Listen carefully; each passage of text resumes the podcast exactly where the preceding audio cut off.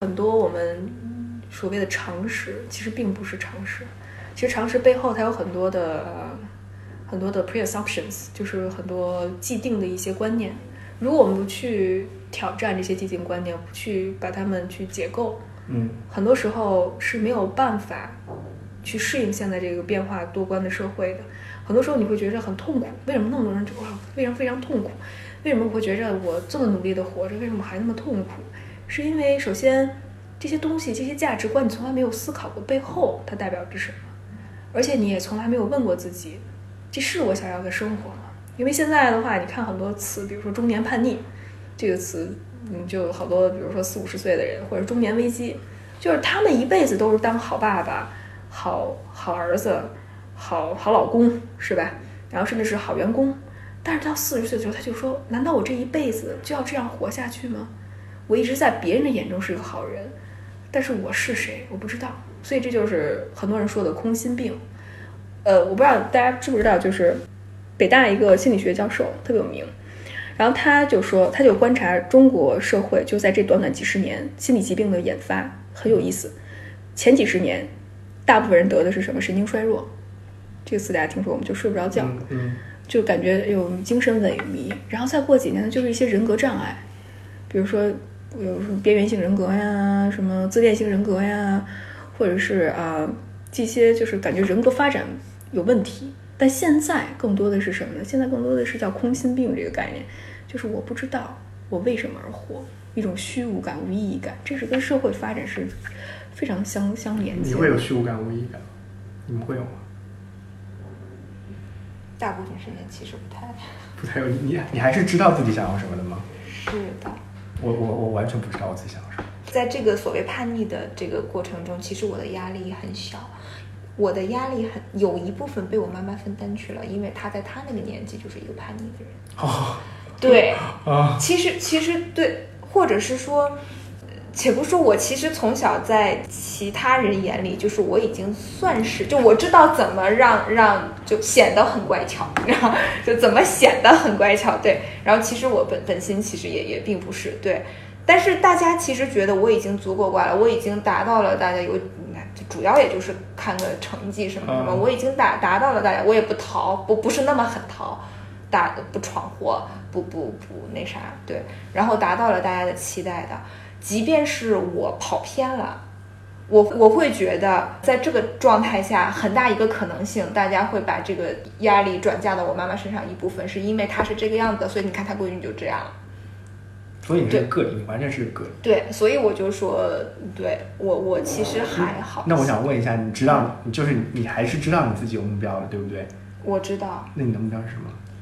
你是指哪方面？随便什么，你就我比如说，比如说我特别明确的，刚才我们聊过这个男女平等的事儿。嗯之前我跟于薇也聊过，就包括对房子这个事情，我非常的，我我其实真的理解不了，我我真的认真的理解不了。包括我妈妈都跟我说过，就是苦口婆心，你知道吧？哈，姑娘啊，你不能出去说这个话，嗯就是你这 你这样会给很多有那种占便宜想法的男啊生一个契机，我对我就是这样的，我就会跟跟我的女性朋友说，你千万不能找那些就图一乐的，就对对对对，就是你如果把这个信息，你可以不介意，嗯就你如果把这个信息传递出去。传递出去了以后，他们就会因为你不介意才来找你。对是的，对，然后是一个方面，但是有的时候偶尔会这样聊天聊起来，我会说，我也会来遭到来自直男朋友们的 diss，就比如说，你看你就是站着说话不腰疼，你又不用娶媳妇儿。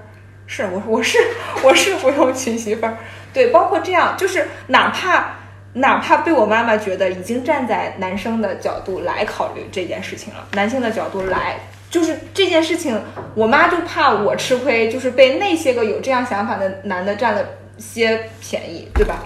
其实是有，他是有这样的想法的，对，我觉得这一点特别有意思，吃亏这个事情，嗯吃亏这件事情是中国特色，你知道吗？我我觉得这个吃亏还不是就是我没有拿到这个东西，嗯所以我吃亏。他会觉得在情感上是不对等的，对是因为对对吧？所以你你看他背后的逻辑是什么？背后的逻辑其实是是一种交换，它是一种经济学概念，是它是一种它是一种交换，婚姻是就是一种交换。啊，所以婚姻婚姻本质上就是它的起源，我我嗯更倾向于它就是一种经济学很非常经济学的事情，它是一种风险规避措施。它其实就是一种，嗯我朋友说的更直白，就是一种两个人一块儿经营一个企业。对，就是这个。对，你就如果能够双赢是更好的，如嗯果双亏的话，基本上就对，你知道吗？就是我前段时间有个朋友就跟我说过一句，这这原话重复就是这句话。呃，我我不说他，他应该是没有看过相关的理论，但他自己的直观感受就是，她跟她老公在一起就是经营一个企业，是原话一模一样，嗯而且他就叫创业。他每次 partnership 嘛，这个就，本来就是啊，这个就是他他甚至甚至说，他有些时候遇到生活上的困难，就是职场上的困难，跟老公去讲这件事儿的时候，就觉得自己在抒发一种创业遇到挫折的感觉。就是你们说，我很讨厌一件事情，就是把婚姻跟爱情挂钩，我非常非常非常非常讨厌。这个其实确实是，你知道法国有一个特别有名的哲学家叫蒙田，嗯，他说。他说：“婚姻跟爱情是完全没有关系的，爱情只能发生在婚姻之外。因为如果你看西方那些、那些之前，尤其是包法利上层阶，对包法利夫人也好，那个呃安娜卡列尼娜也好，就是所有的，就是我们他们在批判什么？批判所谓浪漫主义，西方浪漫主义对于婚姻的认识就是哇，说都是爱情啊，就爱情之上啊。然后基本上那个时候，他们都说说特别有意思，有一个特别有意思的那个法国，就是以那个叫阿兰德德龙，的，他就是批判法国这种浪漫主义文学，就是一般这种人的话都活不过三个月，所以基本上三个月之后，爱情的那种荷尔蒙或者爱情多巴胺分泌就没了，一般都会得肺病嘛。然后两个人在一起的话，就跟现在韩国小说一样，要么就韩国韩剧里面，你比如说主人公没过多少就被得癌症死了呀，然后就要不就被车撞死了，因为他们不用经历生活上那些柴米油盐酱醋茶哎呦，所以我真的特别，我打从心底非常非常讨厌把爱情跟和和婚姻婚姻挂钩。对而且最讨厌的就是一句话，就是说你到底爱不爱我？你爱不爱我？要娶我啊？然后娶完我，就是娶完之后还会说，反正我们俩就结婚了嘛。结婚之后还会说你到底爱不爱我？你到底爱我多久？然后我觉得这件事情特别被突突的一个事情，就是他们觉得爱情这个事情，好的爱情一定是永久的。哇，我真的是被这个事情折磨死了，你知道吗？我非常非常非常，嗯对啊非常非常我我我参加过很多婚礼，然后我经常听女性就说永远爱我。说，我终于嫁给了爱情。然后我们下面那几个结了婚的或者离了婚的都开始翻白眼儿，然后我就说：“姑娘太天真了，你不知道什么是生活。真的啊，这可能只是一个表演，”对，只啊 只是一个表演，但是我对婚礼其实是很很对，包括那种哇，就是你就就你因为你经历过这些东西，甚至是你玩坏了的，嗯，像我这种就是经历了，然后玩玩玩坏了，fucked up 了，然后我再去看这些东西，我就发现真的就是一场 show，嗯就是一场社会制定的一个社会剧本，啊，是社会剧本。就是一个社会剧本，就是你要去社会规定了你要一二三四五上山打老虎，然后你一辈子就这样过去。但我会觉得现在的社会，就是回到咱们说性别刻板印象也好，就是我们批判它，目的就是为了去超越它。我们现在是可以创造自己的剧本的时代，我们不需要去沿袭之前上一辈说的，但是这个压力是有的。但是我会觉着，既然我们有经济实力，我们女性能够出来工作，甚至现在买车买房都不是一件问题的时候，为什么我们不能选择自己的生活方式呢？往往是这种多元化的生活方式出来之后，整个社会才能够改变。但主流主流它它有它主流的考虑啊，就主流的考虑是，如果我不不提倡这些东西的话，我不维护婚姻稳定性的话，那我的社会就有很大的几率要崩溃。对，但问题是现在婚离婚率，尤其是在北上广，已经超过百分之五十以上了。真的，你看一看，是啊，是啊。你看一看现在每年的离婚数据来，是的，但是但是如果说我们就顺着一开始的那个话，我们考虑就是我们说到人口政策这个事情，嗯在现在的很多不说我们这辈人的意识中，起码是就结婚这个事儿吧，你起码还是要跟家里交代一下的哈。嗯，对，然后在尤其是在家长的意识中，你结婚了以后，你就有了一个生育的。哎。生孩子的合理性，哎，你这个这个观点特别准，就是说，呃，不是准嘛，就是说，嗯。在中国，我我前段时间看看另外一个人就分析，就是中国跟法国，就是中国的社会生小孩跟结婚挂钩了，生育跟结婚挂钩了。对对对法国完全脱钩了，就西方很多地方就脱钩了嘛。所以，所以在这个事情上，如果你结了婚以后，你就有一个合理和和正当的理由去生个孩子，呃，生不止一个孩子，嗯。然后你随便你以后离，我们不说家长啊，家长肯定希望你们都好好过，然后那你再离不离，反正这个孩子也有了，这个人口也增长了，对，对不对？对，其实其实对这个这个就我们这个对这个人口上这样的大面上来说，是这样的，中国的主流是觉得小孩是一定要结婚的，对。哎，这两件事情等同等号的。对对对对对，但其实这个事情完全可以脱钩的嘛。对，就就这还是社会剧本。你我前前段时间看一个关于冰岛，嗯。三联周刊上关于冰岛的一个报道，冰岛有三分之一的女性都是单亲妈妈。嗯。对啊，包括前一段时间说冻卵的这件事情，女性冻卵，单身女性冻卵，包括单亲女性，咱们先不是说就是代孕这件事情，是不是就它的这种风险风险也好，或者它的这种伦理这种争争端也好，这起码就是说，为什么生育非得和婚姻挂钩呢？但是。呃，不是说但是，就应该是说，所以我觉得这个事儿是需要慢慢，就是一代一代，或者是说，等我们做了父母，等我们这一辈人的孩子又到了嗯适婚年龄的时候，这个事情可能又会进一大步。但我我在会有想一个问题啊，嗯法国到底经历了什么样的过程，就让他把婚姻跟小孩脱钩了呢？我我在想，是不是因为法国本身就是非常非常浪漫，他们的文化主义里面，婚姻跟小孩就没那么强的联系，他们的贞洁体系非常的薄弱。或者说，因为西方国家已经发展到一定程度，不管是经济也好，意识形态也好，已经发展到程度，就是反正我在加拿大是这个样子，就是同居的比例已经比结婚的比率要高了。嗯所以呢，就是因为社会它鼓励多元化的，就是所谓的相处模式，所以它会保障嗯，个人的权利，尤其是母母亲的权利、女性的权利。我自己感觉好像是因为就是年代感，就是说我们、我们目前社会其实急需把生育跟结婚脱钩的。我们是我因为我们需要生育率嘛，然后生育率你一定要把它脱钩，你不脱钩，婚姻这个事情就完全扼杀生生育率，是吗？对，然后西方社会这个过程经历了四百年，我大致上可以算伦敦起，嗯，十八世纪算到现在三四百年，两三百年至少有了，它经历的这个过程脱了钩了。我们现在是要求在三十年里脱钩，对基本上不可能。而且地域差异，你想想，你现在看一个一线城市，比如说在北京，你再去看一个三四线城市，你会觉得这是两个世纪的人。可能你在北京和在英国，会有一些时间差。对对你，你你你一个北，比比如说一个北京人和一个伦敦人和一个多伦多人和一个墨尔本人，他们几个放在一起聊天，意识形态的这种差异可能真的很很很小。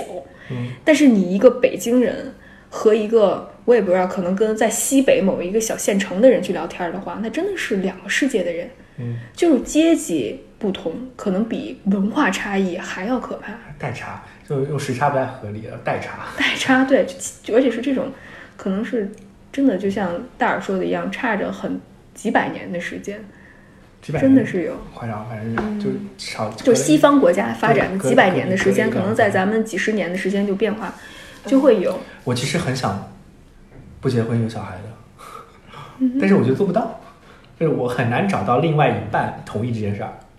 你是没找到，很多其实很多或者是说，再问的嗯详细一点，是你希望你接下来的生活中，你作为一个单亲爸爸，一直带着一个小朋友，对吗？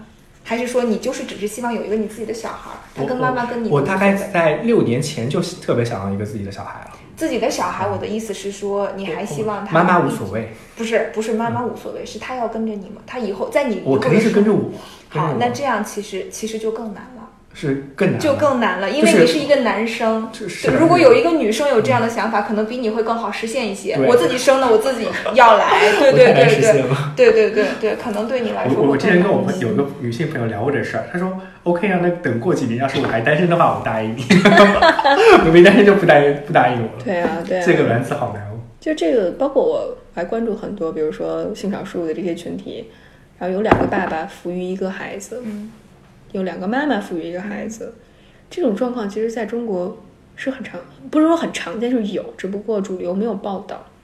嗯，而且其实我会感觉到，我为什么回来之后有一种这种压迫感，是因为我会觉得什么事情我们都是自上而下的，在中国，很少有自下而上的一种动力能够去改变一些什么。我不知道这这块儿不行就掐了啊。啊，没没反正反正就是说 你为什么我们刚才说法国会有这样，嗯或者是西方国家，我并不是说他们好，他们的政治制度上有很多的问题，他们的民主政很多，但是呢，他们有公民的意识，他们会觉着我作为国家的，是国家是为我服务的，不是我为国家服务的。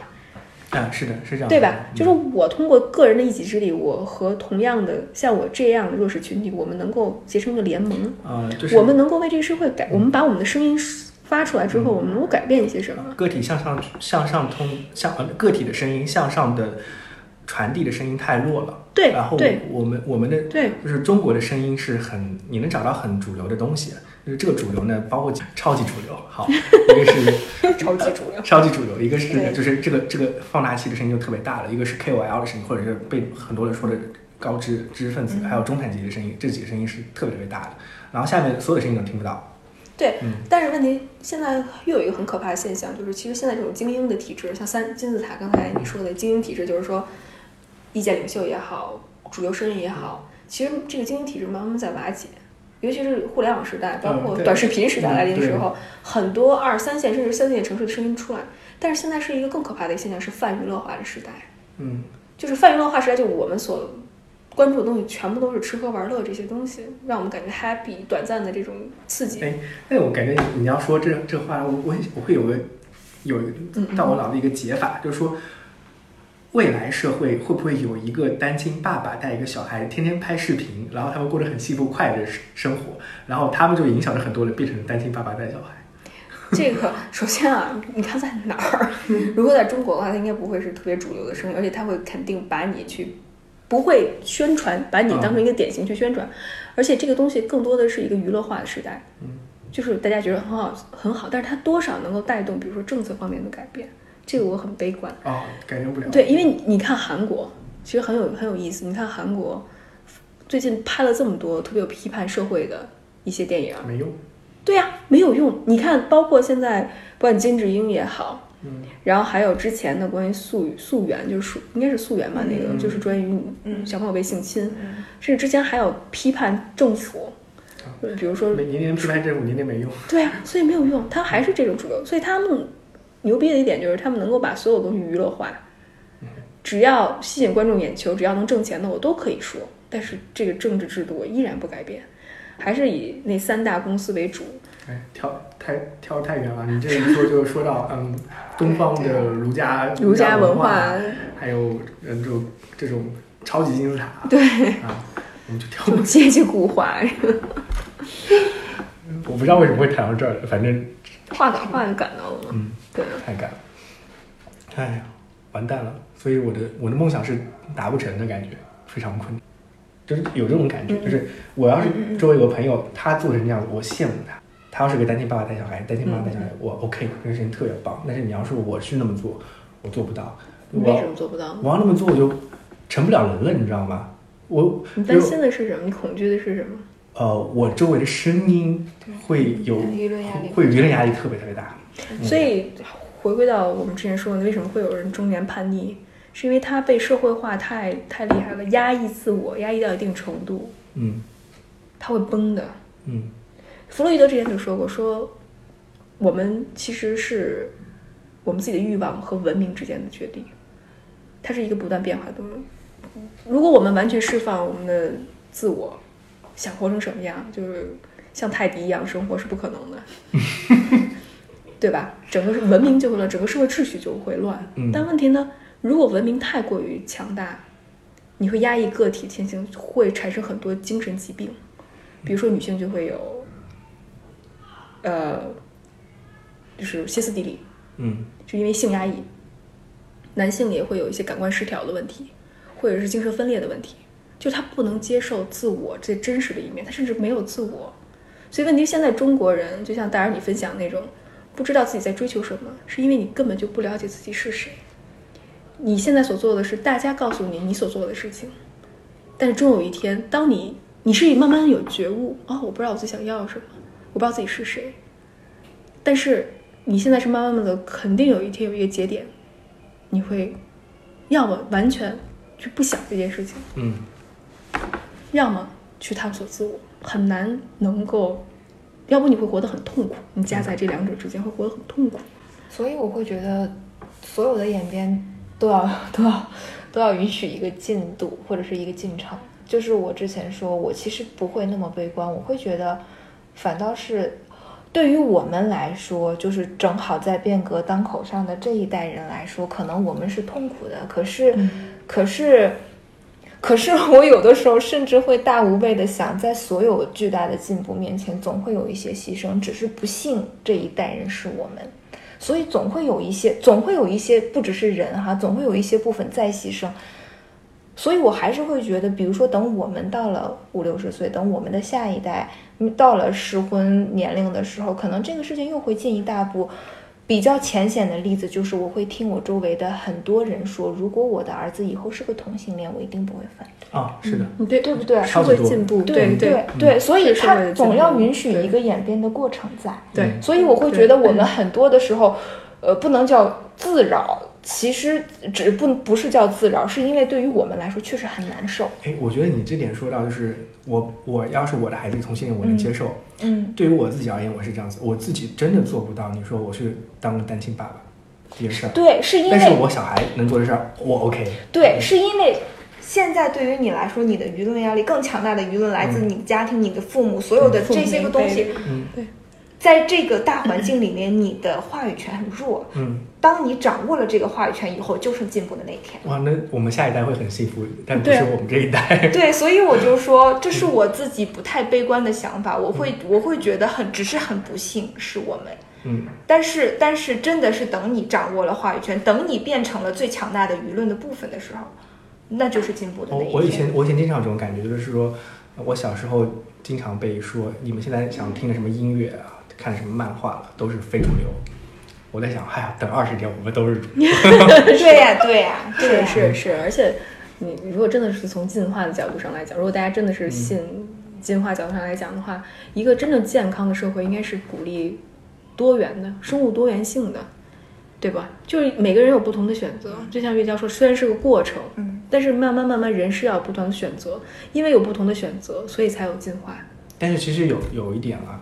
嗯，我自己是这两年特别感受到的，就是我的思思想越来越偏右了。就原来我是个左的，嗯，越来越偏右了。为什么呢？就是你好像要，我好像会觉得，这这就是我我反对我刚才说的那一点，就是好像我觉得我在十岁、二十岁，我说二十岁跟四十岁啊，我在二十岁的时候觉得，我当等我到四十岁的时候，我二十岁所有的想法会变成主流。嗯，但很悲观的一件事情是，可能我二十岁的时候。的想法到了我四十岁的时候，我会变成我看到四十岁的样子，就是说我我周围的四十岁的样子，就变成了落伍，对对吧？嗯，就变成了淘汰被淘汰的地方，对。因为你想逆风而上、逆道而行的话，是件很痛苦的事情。因为如果认同主流的话，很舒适，你不用去想太多。哎，对，那时候主流特别舒适。我跟我跟我一个朋友聊天，昨天。就是他是个心理咨询师，我们俩抽烟的时候聊，我跟他说，我说，我说我特羡呃，就聊到感情问题，他有一个很固定的女朋友，谈了就是从大学开始就谈，然后就一直到现在，后来他们说可能连性生活都没了，还是在一起，非常的稳定，然后我就说，我说你难道就不想有其他的生活方式吗？我说你怎么能够这么踏实、这么稳定、这么能够接受现在这种状态？我说。你难道看到其他的生活方式，你不想去尝试吗？他说我不看，我选择不看，我选择不听不看，我就在我这个圈子里面做我觉得舒服的事情，我就在我的舒适圈里面生活，因为我知道我看了之后我会有欲望，我会不开心，嗯，所以我就选择不看。对，这也是一种生活方式，这是你能够达到内心自洽的一种方式。所以你想活得清醒，你想活得真实，它是需要付出代价的，因为你是真有的时候是跟整个社会对抗的，而且跟整个社会对抗，还有跟自己的欲望对抗，自己的欲望对抗，嗯，或者是跟自己现在的生活境遇对抗，有的时候会有一种无力感，嗯，对啊。说到欲望，然后又让又让我想起刚才聊到那个乡愁，这是我在外面读书的时候特别明显的一个一个感觉。对，是不是因为我们的欲望总是想要的那是那些个拿不到的东西。就是我之前也说过，就摆在眼前不珍惜，其实是这样欲。望就是拿不到。对对，嗯就是拿不到的。起起因是我在外面过的第一个中秋节，嗯然后呢，就国内有小伙伴会就就嘻嘻哈哈乱逗，就说要不要给你寄个月饼啊什么的，然后我就说我说你是不是疯啦？就运费那么贵，然后我还不如自己又不是没有，我自己去买一个。然后可是就是等我去唐人街看到就是就是折人民币四五十块钱就那么一小点儿个的时候啊，我我还我还是走了，然后对，然后然后我我就在想一件事，就是怎么说呢？就我那因为这个事儿，我还写过一篇文章，叫《我们看到的不都是同一个月亮》。就像你说的，我们为什么就就是雨薇说，我们为什么现在体会不到乡愁？就是我们会觉得我们我们过得很很，就是你会觉得乡愁是个是个困扰你的事情了，已经是可能是因为我们都在就我们在座的已经都离家了，对吧？我们从小都离家了，所以我们在做的是举头望明月，低头思故乡。可是那些真的在在一直在家乡里待着的，他们看到的是外国的月亮圆，对吧？围城一样。嗯对，所以我就说我我我我那那会儿我那天我回去还写日记，我说我们看到的都我们看到的难道不都是同一个月亮？就翻译成文言文叫做千里共婵娟，对不对？对不对？是的。所以，所以那为什么会这样呢？所以我们总想要的是，其实是看不见的那一面，是够不着的那一面，是阴影背后的那一面。这就是越是朦胧越是美。其实这是我自己的一个感觉，是因为我们都我们都离开了，所以乡愁才变成了一个困扰我们的事情。那是一个达不到的欲望，是因为比如说你想有一个跟跟土地、跟房子、跟家人很紧密的联系，可是我们已经很早就离开了，很早就脱离了。但是那些真正紧密联系在一起的时候，他们并不觉得这是一个非常，他们在拼命的移民，对对吧？这是这是这是我自己的一个一个感受。这个说法太佛了，佛就是这样的。对，但但我会觉着更重要一点是什么呢？还是我还是归结到社会时代的变化，因为我们之前，比如像我们父母那一辈儿人，嗯比如像我父母那一辈儿人，就一种生活方式啊。你从你大概结婚生子之后，在体制里面工作，一然后就这样一辈子过去了。但问题是现在不一样了。现在有太多元化的生活方式了，我不尝试，我怎么知道这个适不适合我？而且我选择这条道路有很多七七八八，甚至是更多的道路告诉我有不同的生活方式。万花渐欲迷人眼。对啊，钱财 就你不去尝试的话，你怎么知道？然后包括我选择了我觉着最好的生活方式，但是总有没有选择那些在叫嚣。所以嗯，其实现代性，对对对对所以其实现代性里面很多，不管社会学家还是哲学家，他在讲，我们总是有一种生活在别处的一种嗯感觉。就当我们生活在这个，但是我们总觉着，嗯，如果我当初选择另外一条路，会不会不一样？三十岁还年轻，你还有的选。你还有的选。有些人一辈子都在选择。我我就是到了三十岁之后特别，我们三都三十，我到了三十岁之后，这个、这个想法的那种蹦出来的感觉特别特别明显，就恨不得要就把我脑袋脑袋给炸开，告诉告诉我，你不要按照既定路线来走了，现在是你最后的机会了。哦，你会你们你们会有这种感觉吗？就是我真的到了三十岁这个节节点，就是要不就是我按照特别特别约定俗成的那条道路就一头走到黑了，要不就是我选择可是你还不甘心。更加开放的道路，就我超我超级不甘心，所以我才会干这件事儿，你知道吗？就是因为在这个节点，我觉得三十岁对我来说特别重要的节点，就这个节点了，你就在这个地方选了，你选完了，一条路走到黑，要不就是所有的选择你都去了。这个就是所谓社会时钟的这个概念，就是我们是不是有一个，就是体内有一个社会时钟一直在告诉我们，我们在该什么的年龄做什么事情。嗯，比如说三十岁的时候我们就要成家立业嗯，但问题是现在没有所谓的社会时钟。你如果我觉得你跟不同更多元化的人，比如说 SK 就是一个特别典型的叛逆，嗯。所谓叛逆出轨的一个案例。嗯。上次我跟纳兔聊，就我们同事，他说他说你知道你有没有想过，同样出轨在英语里面是 cheating，嗯，cheating，但是在中国文里面是出轨。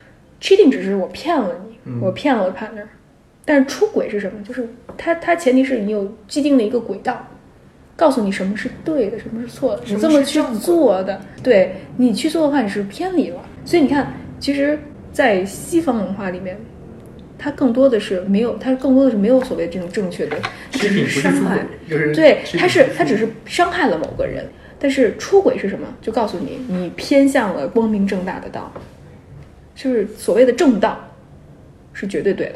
我觉得我就换个词，偏轨。我们以后要走偏轨的人生。偏轨出轨的人生，其实其实本质是一样的，本质就是那才是鬼。嗯对，对，本质是鬼，不是不是人，嗯，对。是鬼，是你偏离那个不是不是你轨道，出还是偏，对，是是那个东西在，那个东西就是鬼，甚至是个体都不在乎。我们我我这个词不强调我对对方造成了什么情感上的伤害，而是你偏离了这条正道，这个是很可怕的。我们不批判这条正道，我们更多的是什么？我们怎么去更好的走这条路？我要把我性格上的棱角全部都删除。我为了走这条路，不惜一切的代价，走的头破血流，哎甚至是我记得很，我很喜欢一句话啊，我忘记是谁说的。他说：“人生不是一条轨道，而是一片原野。”嗯哼嗯哼。我喜欢那个原野那个概念。那个概念，甚至是海德格尔说过，他人生就像在林间散步，他就是在散步，没有所谓绝对的东西，就是像散步，溜溜达达，嗯走走停停。所以其实你看，我觉着意识上的改，就意识上观念的改变其实很难。就是我们改变，其实就是对于整个世界的认知结构。那改变了之后，我们面临的是如何在这一片茫茫人海，就或者是一片废墟当中重建我们的人生轨迹。这不是每个人都愿意去做的一件事情。我之前，我之前组了一个一个一个算是一个微信小组吧，就讨论信仰的，叫夜航船。夜航船它的意义就在于，我们就行在茫茫的人海之上，我们需要为我们就一片一片黑暗，我们需要为自己的人生去谋划自己的人生节点，去规划好自己的人生轨迹。爱情也好，生活也好，职业发展也好，全部都是自己来，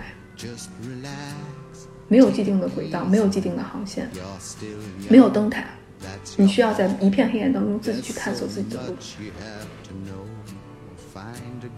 这是生命不可承受之轻。对啊，这也就是现代社会所带来的自由和压迫。就是你想要自由的话，你会感觉很轻飘飘的感觉，你会有一种恐恐慌，一种一种害怕，一种是一种是焦虑感。to be calm when you found something going on. But take your time, think a lot. Why think of everything you've got? For you will still be here tomorrow, but your dreams may not.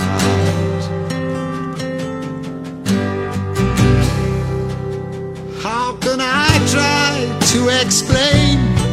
When I do, he turns away again. It's always been the same, same old story.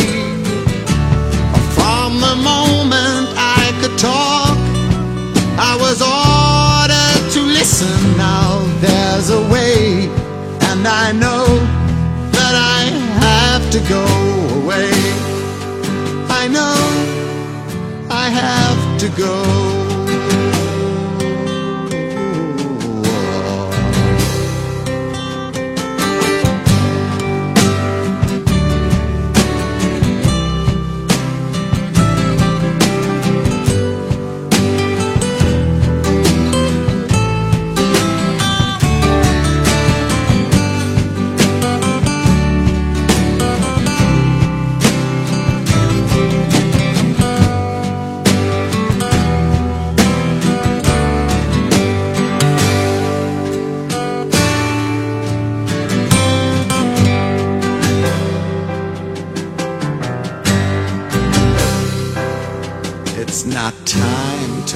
Change.